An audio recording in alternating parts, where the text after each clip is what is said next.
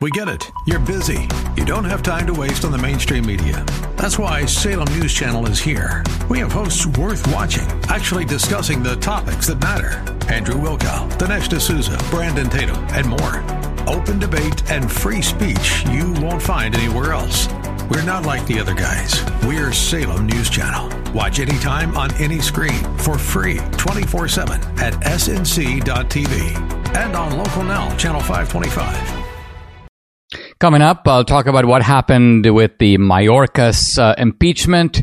I'll also examine the prospects of the Supreme Court taking the Trump immunity case and affirming Trump's immunity from prosecution in the January 6th case. Texas Attorney General Ken Paxton joins me. We're going to talk about the uh, border, the perniciousness of the Senate border bill, and expose the political machinations behind it. Hey, if you're watching on Rumble, listening on Apple, Google, or Spotify, please subscribe to my channel. This is the Dinesh D'Souza Show.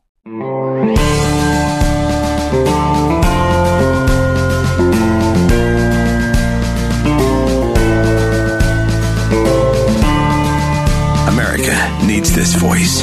The times are crazy. In a time of confusion, division, and lies, we need a brave voice of reason, understanding, and truth.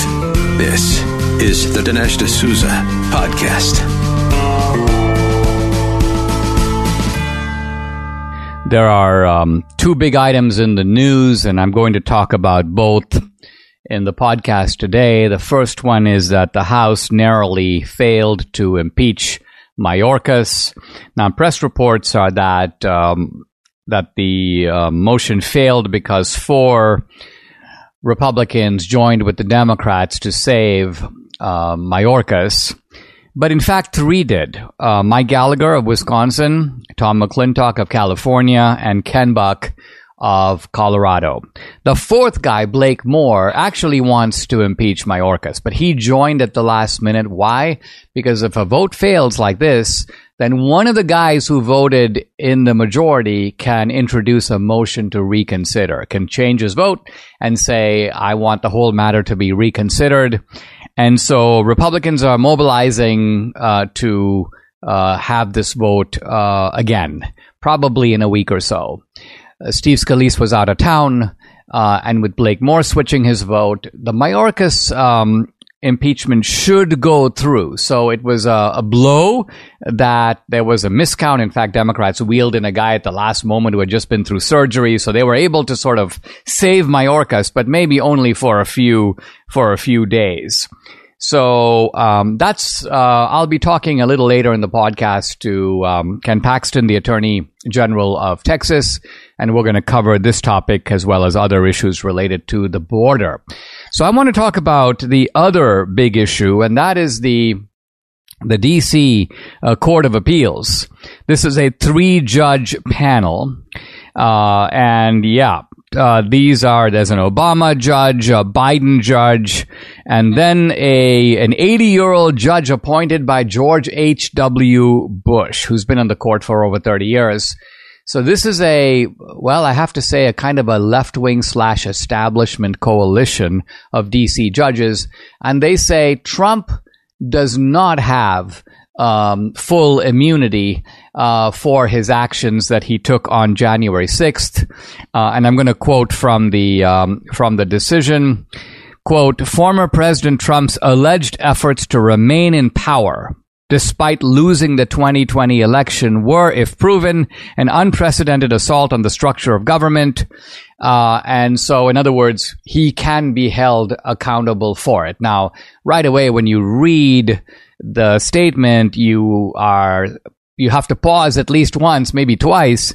Former President Trump's alleged efforts to remain in power.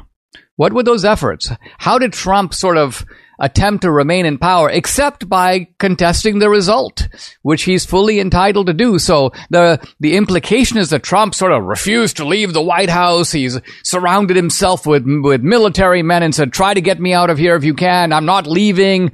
But all of this is like fanciful and absurd. But what the court is saying is, well, it may be fanciful and absurd, but that comes out in trial. That's not our job to figure out. This is the allegation being made against Trump.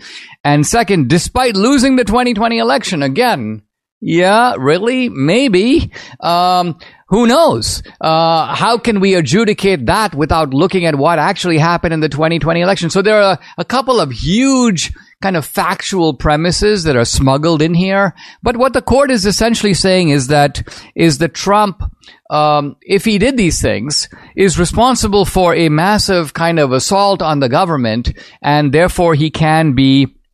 Uh, he cannot have he cannot have immunity. Now, what's very strange about all this is that the reasoning of the court appears to be a kind of, I would call it suicide reasoning, because it's a reasoning that blows up on itself. And let's look at this very, look at this very carefully. It says, um, uh, since then, uh, meaning since January 6th, hundreds of people who breached the Capitol have been prosecuted and imprisoned. Um, on August 1, former President Trump was charged in a four count indictment, blah, blah, blah, blah, blah. Former President Trump moved to dismiss the indictment and the district court denied his motion. Today, we affirm the denial. Quote, this is the important part. For the purpose of the criminal case, former President Trump has become citizen Trump with all of the defenses of any other criminal defendant, but any executive immunity that may have protected him while he served as president no longer protects him against this prosecution. So, what is the court saying? Trump used to be the president. While he was the president, he perhaps, in fact, he did enjoy presidential immunity. But once he ceases to be president and is now citizen Trump, the immunity is gone. Now, the reason this is really weird and, and makes no sense, and I argue is kind of a suicidal type of reasoning, is the actions that we're talking about for which President Trump, Trump is being criminally charged occurred when? January 6th, 2021. Who was the President of the United States on January 6, 2021? Donald J. Trump. So, is the court seriously saying that you take an action as president? You cannot be prosecuted for that action because it is undertaken as part of your official duties you have immunity.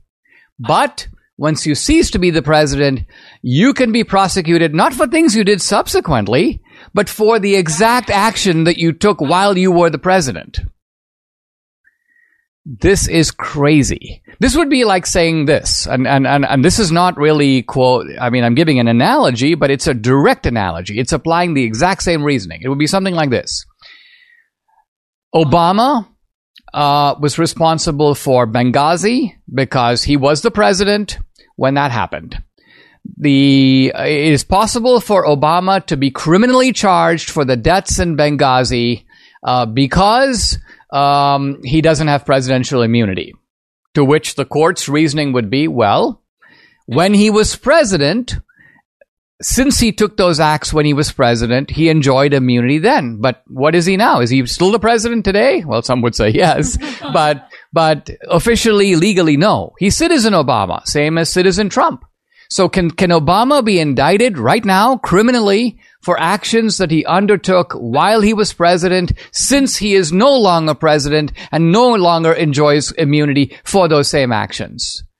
This, I think, is um, a complete uh, desecration of what presidential immunity means.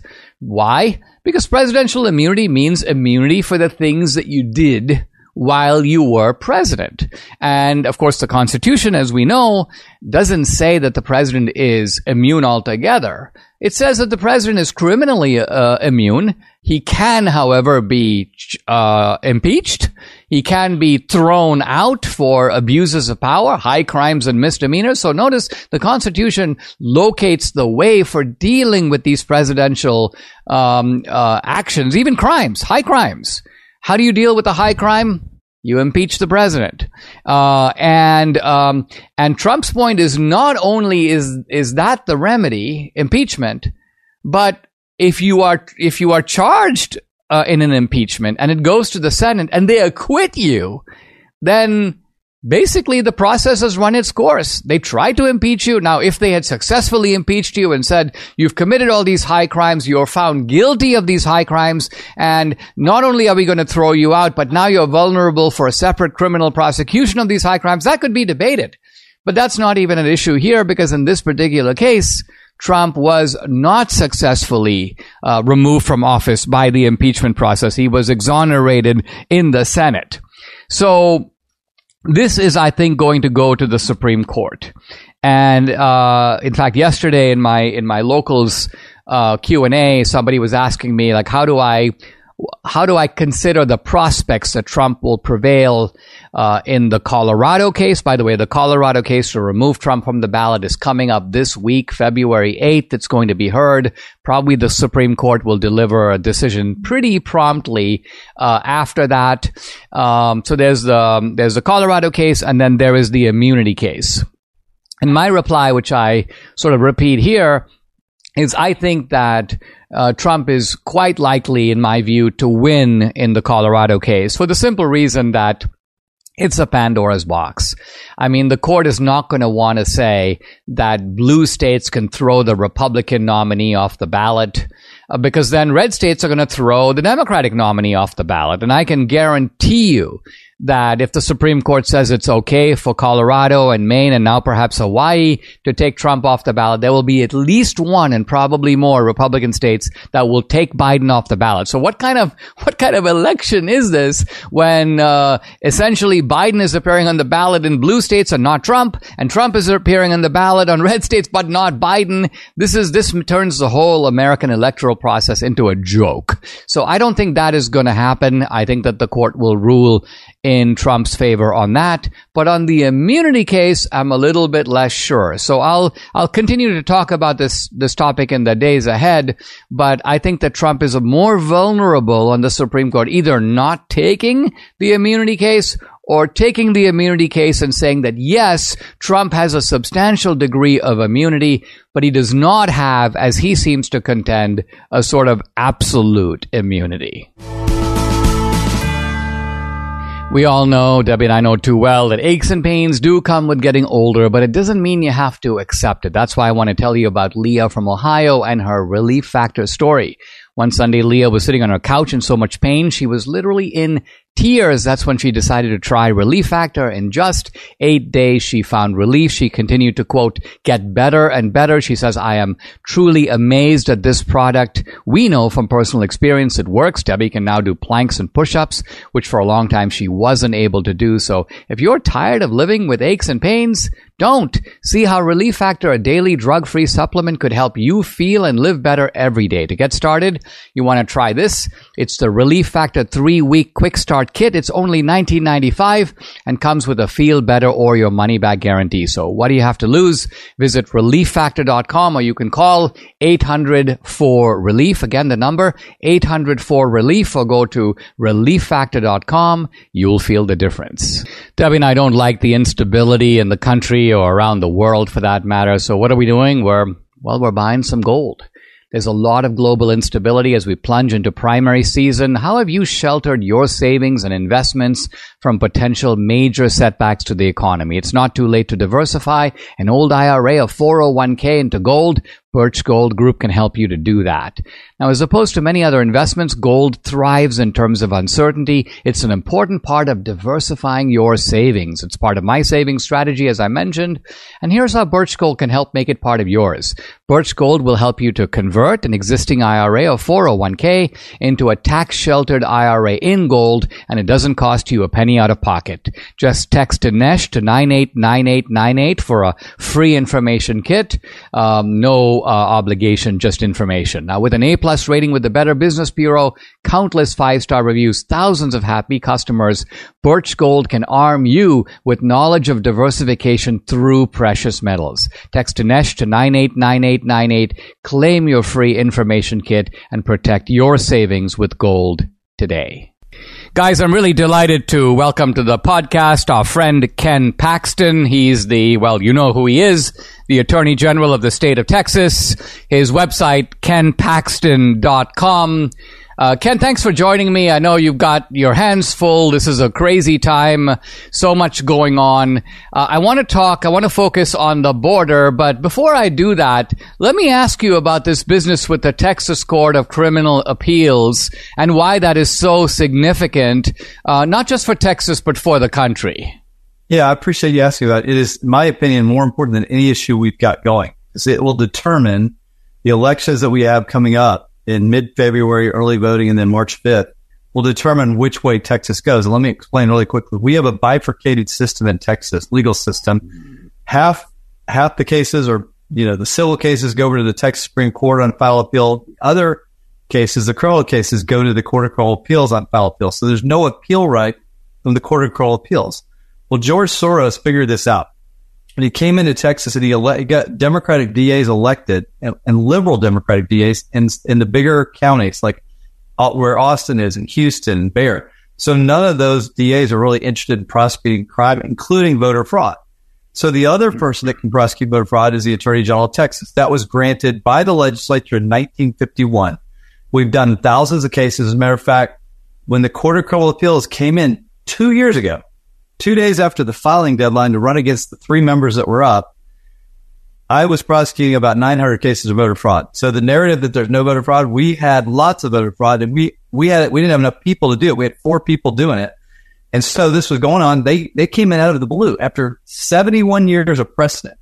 They overruled their own precedent of thousands of cases.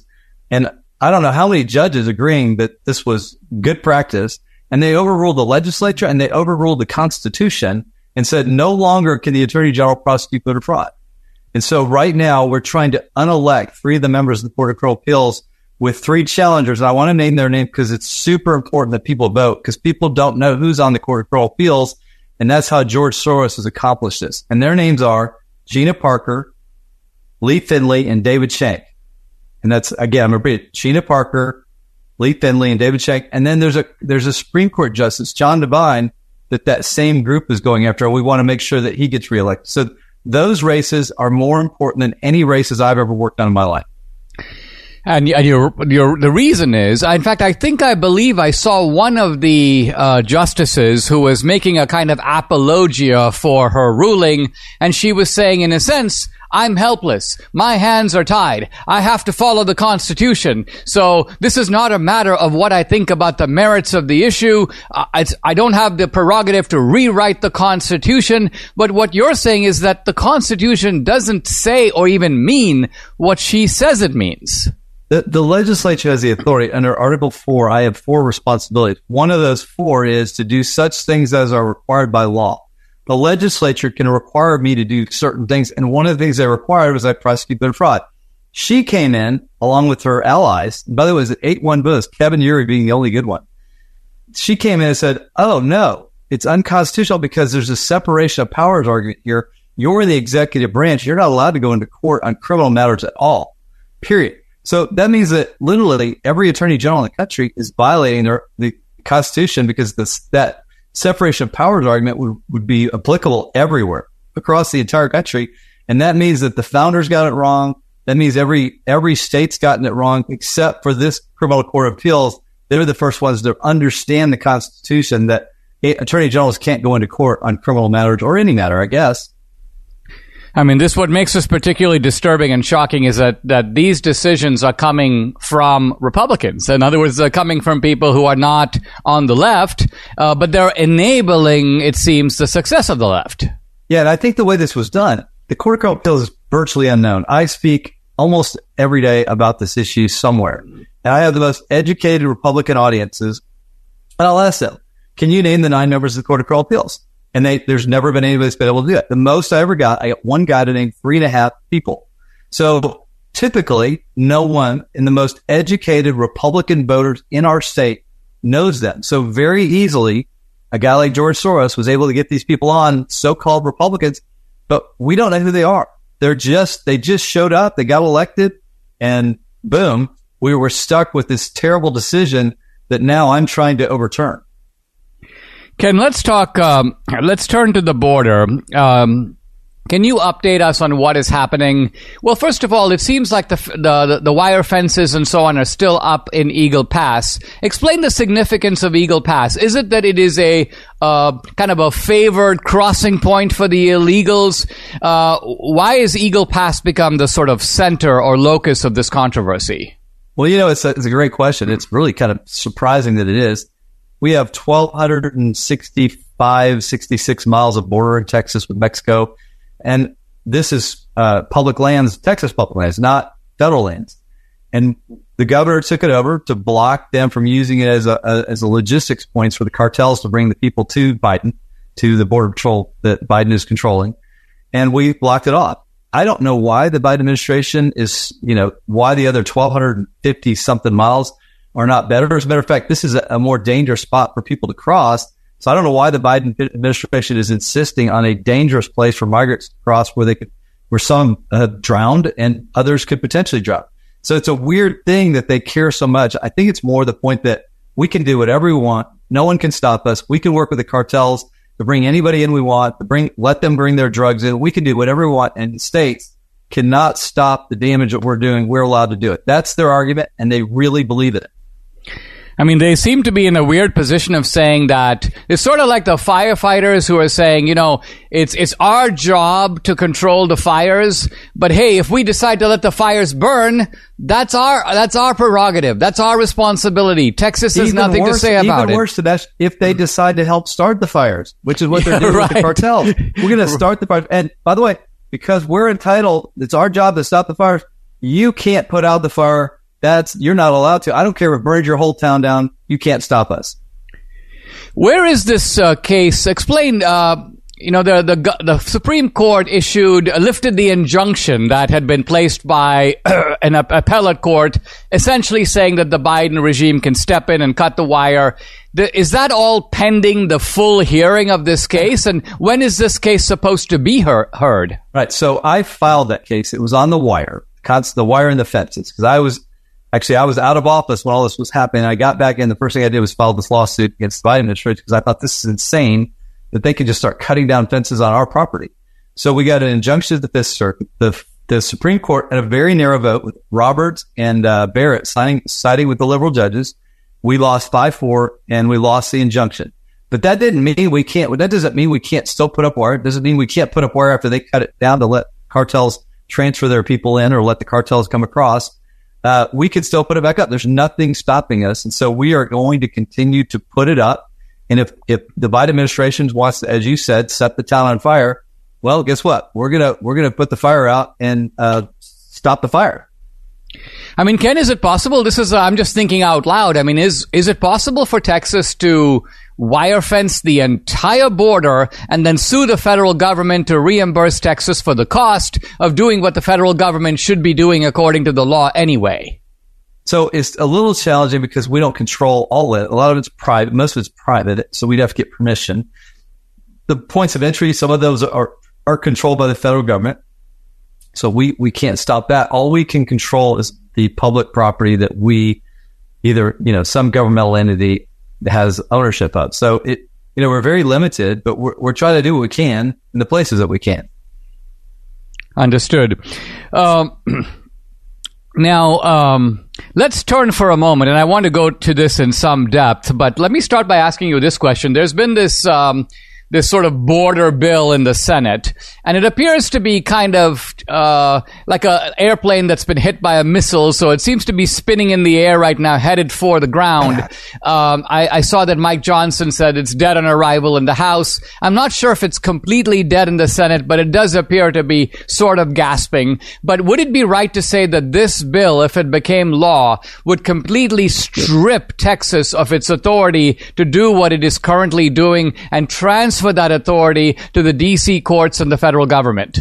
Yes, and we fired one of those missiles yesterday by uh, sending a letter to Congress, and we had I think 16 different uh, attorney generals sign that letter. Yes, the, the one of the secret little plots in this, I can I do not understand why the Republicans are helping the Biden administration with this because right now the Biden administration is in trouble on the border. I mean, they, he's losing on that issue, number one issue. And the Republicans are saying, well, let's bail out. You know, right before the election, let's take ownership of, the, of its failure. Let's let the 5,000 a day in. Let's make, let Mayorkas, the complete failure that he, that he is, do the asylums on his own and make his own decision. Let's tell Texas and all these other states they have to sue in the DC circuit where it's a lot harder to win, where it's a little more, a lot more liberal than maybe a circuit that we would choose. Let's take over the courts and not let, let the, let the Texases of the world stop this illegal action by the Biden administration. These are Republicans. I don't understand. It's got to be one of the most ludicrous, idiotic Republican things I've ever seen done. When we come back, Ken, I want to ask you to think about the psychology of why Republicans would even do this. We'll be right back with Ken Paxton. From the New York Times best-selling author, our friend Eric Metaxas, comes a riveting new film, Letter to the American Church. The film explores the parallels between 1930s Nazi Germany, Mao and Stalin regimes, and the infiltration of cultural Marxism in America today. The church's decision to stay out of politics undermines the very message of the gospel and its power to transform human existence. Metaxas issues an urgent call to the church, stay silent and abandon your mission of proclaiming liberty or stand up to the forces of evil. Join Eric and several leading voices of today as they explain how America and her church are at the precipice of destruction and need to wake up and take action. Don't miss this film streaming February 8th on Epic TV, part of Epic Times. Visit lettertotheamericanchurch.com for more information. Again, lettertotheamericanchurch.com. The film is not yet rated. How are you feeling these days? I feel good. And one of the reasons I believe I feel so good is because of this. I take Balance of Nature, fruits and veggies in a capsule. So easy to take. Balance of Nature is an amazing story. This product was developed by Dr. Douglas Howard. The story is right there on their website. This uh, Balance of Nature gets over a thousand success stories every single month. They have hundreds of thousands of customers who have purchased billions of capsules of their fruits and veggies over the past 20 years. You should check it all out on the website. The products are gluten free, they're non GMO, and they contain no added sugars or synthetics. I think if you're looking for something to make you feel better naturally, you should definitely give Balance of Nature a try. In fact, order today. Whether you order online or call them direct, you got to use promo code America and you'll get a special offer 35% off. Here's the number to call 800 246 8751. Once again, it's 800 246 8751. Or you can go to balanceofnature.com. When you use discount code America, you'll get 35% off. I'm back with the Attorney General of Texas, uh, Ken Paxton, his website, kenpaxton.com. Uh, Ken, uh, look at this Senate uh, border bill. You know, it first of all, in even in classifying uh, aliens, it it says we're only going to focus on Mexico. We're going to sort of pretend like it's just Mexico. Any aliens coming from any other country are not counted in this bill. Wow. Number two, it says that Biden gets to essentially set aside the law uh, on his own discretion if he decides it's in the national interest of this law not be in effect he can do that. Money goes to NGOs that are actively involved in bringing the illegals over in the first place. So this is a, an utter disaster. As you look, I mean, you're at the state level, but as you look at Washington DC and you look at, uh, you know, the Republican Party, what do you think's going on here? I mean, is this a case where McConnell only cares about Ukraine. And so he's like, you do something about the border that's going to pass and we'll, this is the way we can funnel $60 billion to the Ukraine.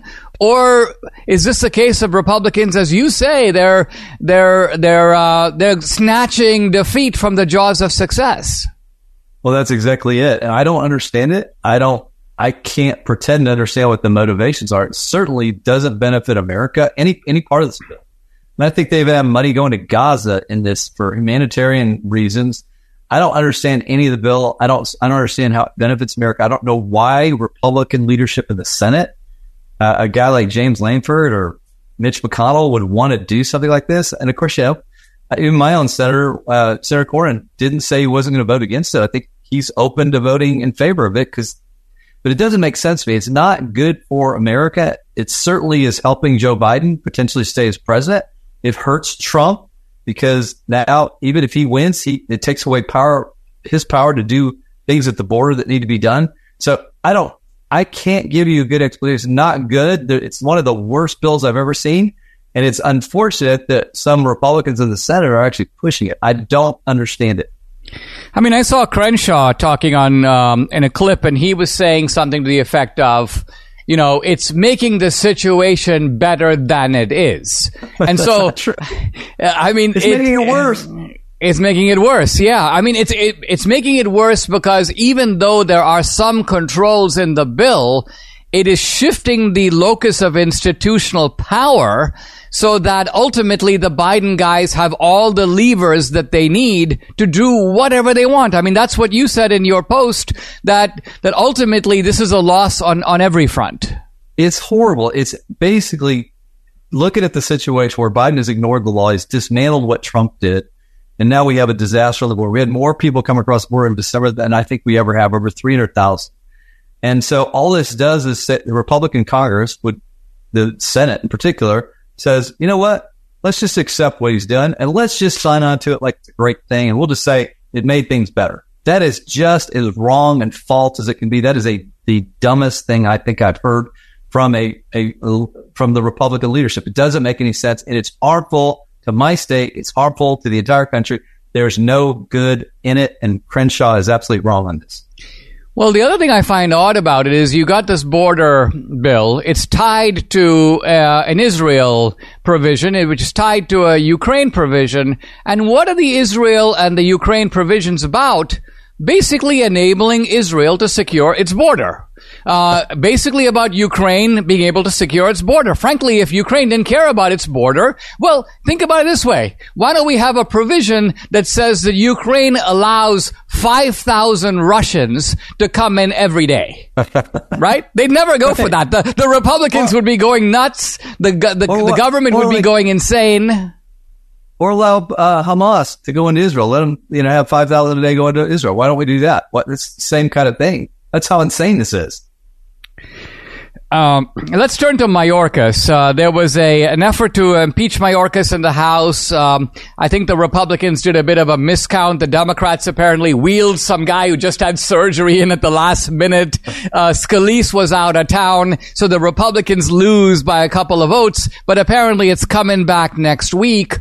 Um, again, you know, I, I'm watching Ken Buck, and I've had Ken Buck on the podcast, and you know, Ken Buck is sort of making a sort of a what he, I think he thinks is a highly principled point, which is he's like, Mayorkas is doing a bad job, but it's because he's following bad policies. It's not because he's a crook. It's not because he's taken money. So we can't really impeach him because after all, he is a functionary. He's simply representing Biden. Uh, and therefore, uh, on principle, we've gotta, we gotta stay away from this impeachment business because it's not appropriate in this situation. I mean, this is sort of Republican reasoning. Now, I cannot imagine any Democrat even thinking this way, uh, right?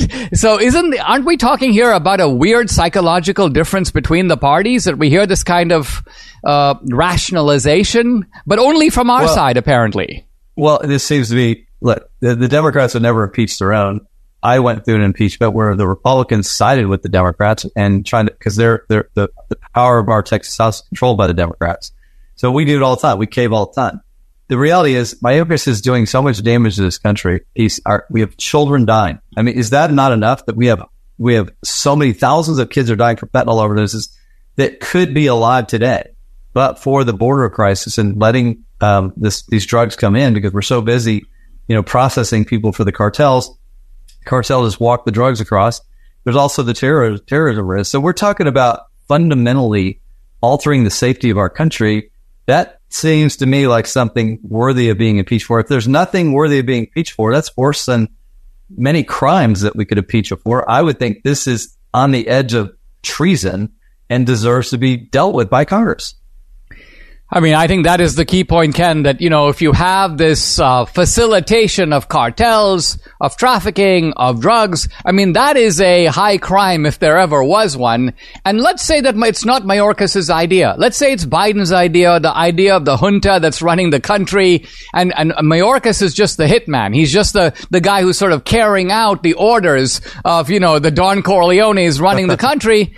Well, guess what? The hitman needs to be locked up too, right? I mean, the hitman is participating in the crime. Uh, he's part of what is necessary to carry out the crime. So I don't understand this idea that he's immune from responsibility because he's merely following orders.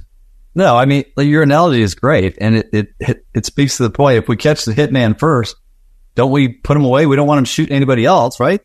So why do we want Mayorkas if we, we haven't gotten to Biden yet? Hopefully we'll, we will in November don't we want to take out the, the hitman? That's Mayorkas. He's the hitman. And I, I agree with you. He, he needs to, he needs to go because all the damage he's doing every single day to our country. Ken, it looks like the, the strategy of the left here on this border issue is this. They put up this border bill. I think they've now realized the border bill isn't going to work. So they are going to try to use it to say Republicans now own the issue. Republicans had a chance to fix it. They chose not to fix it. It's now a Republican problem. Uh, all of Biden's rhetoric is to the effect of, and, and it's, uh, I think you and I both know how deceitful it is. He's acting like he doesn't have the authority right now to do anything but he's waiting for this authority uh, from this new law, and then he will spring into action immediately. But if he doesn't get the authority, his hands are tied. The problem is one. I mean, they literally are trying to put the blame on Trump. I'm going to just say it, but Joe Biden is a liar. He's lying about that. He has the authority, just like Trump did, to stop illegal immigration. The difference is Trump enforced existing federal law. He didn't need anything new. He enforced remain in Mexico. Stop catch and release, started building a wall, enforced Title 42. All these things actually work. We can compare the numbers. Joe Biden on day one said, I'm going to, I'm not deporting anybody else. And then he dismantled federal law and started working with the cartels to get people here. That is an absolute falsity. It's a lie. It's a deception. He is not telling the truth. Do you th- think, Ken, uh, you said this phrase uh, which kind of got my attention, working with the cartels. Do you think it's a case where the cartels kind of know what they're doing the Biden people know what they're doing. Each one knows that they're sort of relying on the other, so they don't have to have any direct communication the one with the other, but they're operating like the two prongs of a scissors, which you can't cut the paper without both prongs, and yet each prong pretends it doesn't know what the other's doing. You nailed it. It's exactly what's going on. When Biden started talking and saying, we're not going to deport anybody, the cartels went, wait, we, we can just bring them to the border. There, we don't have to hide them anymore they'll actually help us. So now we can build a network yeah, outside of the United States on the border and then into the United States for drugs or people and we'll make billions of dollars. And it's not going to be as hard because the Biden administration, we just take them right to them. They don't hide. We don't have to hide. We don't have to do a lot of work. Just get them there. We charge each person $10,000, eight to 12. And then we have an open border for all the other things we want to do. So yes, the Biden administration, without signing a written contract, is has told the cartels openly, blatantly, we are helping you do this fast. Get people here and you will make money. That has never been said publicly. It's never been put in writing, but it is the communication that everybody understands on both sides. The Biden administration and the cartels both understand what the deal is. I mean, Ken, this is not just scary, it's downright uh, horrifying. Uh, thank you, Ken Paxton, for joining me. I appreciate it. Thank you. You guys have been huge allies of Mike Lindell and My Pillow over the years, and Mike and his employees want to thank you for all your continued support. To thank you, they're having an overstock clearance sale right now for the best prices ever when you use promo code Dinesh, and you get free shipping on your entire order. Get 50% off the My Pillow 2.0. That's the pillow.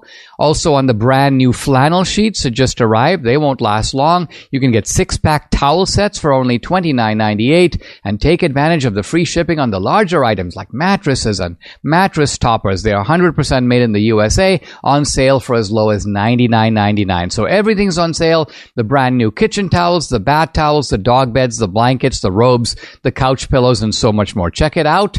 Look for the best deals to get the best specials ever. Go to mypillow.com. Use promo code Dinesh or you can call 800-876-0227. The number again, 800-876-0227. Remember, you get free shipping on your entire order while supplies last.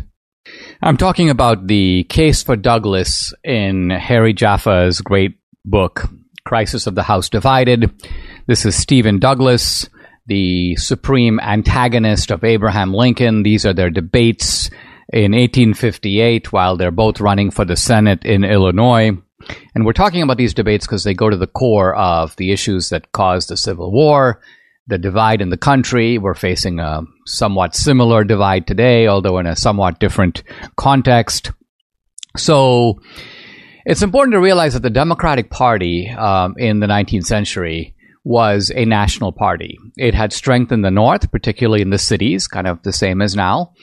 and uh, but it was also the party of the of the South. Uh, it was the pro-slavery party. The Democrats um, defended slavery. They protected slavery in the South, and so any Democrat had to figure out a way if they were going to win a national election to create a coalition of the South and the North. The Republican Party, started in 1854, was a regional party. The Republican Party was almost entirely in the North, in the free states. There were a handful of Republicans in the border states, virtually no Republicans in the southern states. And um, so the Republican Party needed to overwhelmingly win the North, which was the bigger part of the country. And the Democrats had to figure out a way to balance their votes in the North and the South. And then, as I mentioned uh, yesterday, there's also the emerging power of the West. So the West is the Midwest, which saw itself as neither exactly North, but not entirely South. There were obviously Southern parts uh, of the West that tended to be more pro Southern, uh, northern parts of the West, which were uh, vehemently uh, um, anti slavery and more disposed to voting Republican. So, this is the background. And now we come to, to Douglas himself. And Douglas, as a Northern Democrat, a um, inhabitant of a free state, namely Illinois, uh, it's a little hard to portray Douglas as pro slavery. Why? Because he's not in a slave state. He's not like Andrew Jackson, who came from a slave state and owned slaves. Uh, but Douglas didn't own any slaves. Um, and yet, Abraham Lincoln accused Douglas of being, in effect, pro slavery. He says, Your popular sovereignty argument is a hidden recipe for slavery, to promote slavery. In fact, to extend slavery even to places where it's not there now. Why? Because new states, new territories are coming into the Union, and if they have a chance to vote up or down and they vote yes for slavery, obviously the number of slave states would now be extended.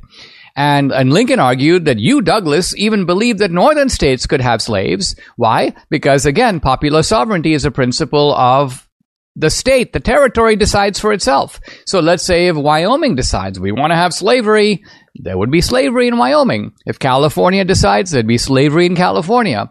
Now, none of this in fact happened, but Abraham Lincoln said it could happen if we adopt this popular sovereignty principle. And interestingly, historians today um, tend to agree and say of Douglas, here's a, here's a common statement that is quoted by Jaffa, that Douglas was admittedly uh, anti-slavery prior to 1845. Douglas was in fact a defender of the Missouri Compromise. Remember, the Missouri Compromise is the the compromise that draws a line uh, across the country. The Mason-Dixon line basically allows slavery south of the Mason-Dixon line, prohibits it north of the Mason-Dixon line, and Douglas supported this. Uh, and in fact, introduced amendments over the years incorporating the Missouri Compromise, which was passed in the 1820s, into subsequent laws so that no laws, when Texas, for example, wanted to be part of the Union, basically uh, Douglas goes, "Hey, listen, we are subject to the Missouri Compromise, uh, and it has to be um, brought into any resolutions that uh, that annex Texas. So Texas, in other words, is allowed into the Union, uh, but it's subject to the the Missouri Compromise line. But say historians after 18 in the 1850s, particularly 1854." Douglas becomes totally pro slavery.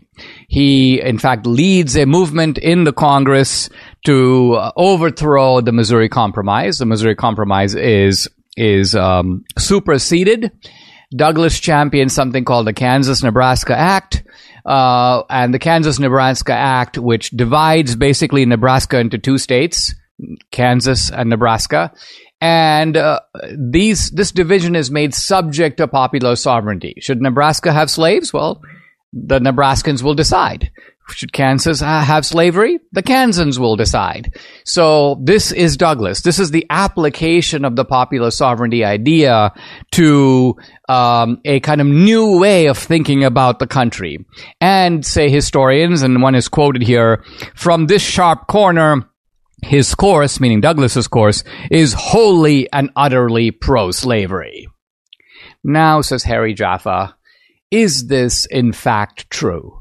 Is this fair? Was Douglas really a pro slavery guy? And Harry Jaffa says too, to figure this out, it's not enough to look at Douglas's public statements. Why? Because Douglas's public statements were deliberately neutral on the issue.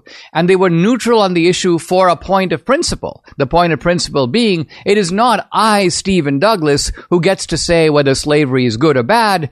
I'm saying that this should be decided at the local level, at the state and territorial level. And since it's up to each state and territory to decide. I can't decide for them. It's kind of absurd for me to proclaim my views on the subject when my whole point is that this should be settled in a decentralized way. So Douglas here is kind of the champion of federalism. And also, as Douglas saw it, he's the champion of democracy. He's letting people choose through the normal process of elections what they want to do about this controversial and divisive issue. But, says Harry Jaffa, when you look at Douglas's private correspondence, the things that he was saying in private, it's pretty obvious that he didn't like slavery. And here is uh, Jaffa quoting from Douglas, writing to a young man who was the son of an old friend and benefactor. I'm now quoting Douglas. Very important because this kind of statement from Douglas is very rare. You won't find a lot of it and not in public. But nevertheless, here's Douglas stating his true views. Quote, I am not pro slavery. I think it is a curse beyond computation to both white and black. Very interesting statement. Douglas is saying, I think slavery is bad for blacks. That's sort of obvious. But I think it's also bad for whites. Now, you may right away go, How can it be bad for whites? Whites are basically getting blacks to work for them for free. But think about it. Slavery makes whites lazy. It basically gives all the skilled work to blacks. Who are the people who develop those skills that will be useful later? Blacks. Um, the areas that are dominated by slavery in the country become economically backward and sluggish. Very little innovation, very little mechanization, very little technology. Why? Because you got the slave to do it. Who needs a tractor? And so this is what Douglas is getting at here when he says that slavery is a curse to both white and black.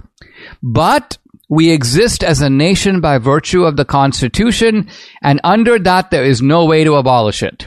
I believe that the only power that can destroy slavery is the sword, and if the sword is once drawn, no one can see the end. So Douglas is saying, we don't want a civil war we don't want to take a problem that should be settled and can be settled democratically and settle it by force. The fact that I'm proposing a solution to do that, a formula to do that, popular sovereignty, doesn't make me pro slavery. I'm in fact not really for slavery. I may not say that in public, but if you want to know my true feelings, this is what they are. So, this is all important for the simple reason that here is Harry Jaffa showing that the caricature of Douglas as a pro slavery man is not entirely correct. Later, we'll see in what sense Lincoln is saying that Douglas is pro slavery, but just to say that Douglas approves of slavery, he's a sort of a, a northern um, guy who's sort of in league with the slaves. Uh, true, Douglas does benefit politically from uh, support for the Democrats, both in the North and the South. But here you can see Douglas as a statesman. He's trying to resolve a problem that is a national problem. He doesn't want it to lead to a, a war. And so he has a way out. Now, the way out, which I'll talk about tomorrow, is, and it's a surprising way out because you think, well, what's the way out? It's got the North, you got the South. And Douglas's answer is the way out is the West. The country is becoming bigger. More and more states are joining the country. We're going to get, ultimately, we would get, of course, uh, Arizona. We would get um, Nebraska, Wyoming, Utah, California. And Douglas knew that those states were not likely to have slaves. The, in fact, slavery made no sense in, in states in which there was no plantation economy. In fact, those states were being flooded by immigrants coming from Europe who were moving further out west. So Douglas could see that without a civil war, under popular sovereignty, more and more free states joined the Union. They joined the Union by choosing to be free states and not slave states. But the long term picture, says Douglas, or thinks Douglas, will be an alter, alteration of the balance of power between the North and the South. Let's remember that in the 1850s, the free states and the slave states were evenly balanced exactly. How many free states? 13. How many slave states? 13. But, says Douglas, more states are going to be joining and they're going to be in the free state camp. So slavery is kind of on its way out. Why do we need to have a civil war to achieve by blood? Which will, what will be achieved automatically by demographics and expansion and history. Subscribe to the Dinesh D'Souza podcast on Apple, Google, and Spotify, or watch on Rumble, YouTube, and SalemNow.com.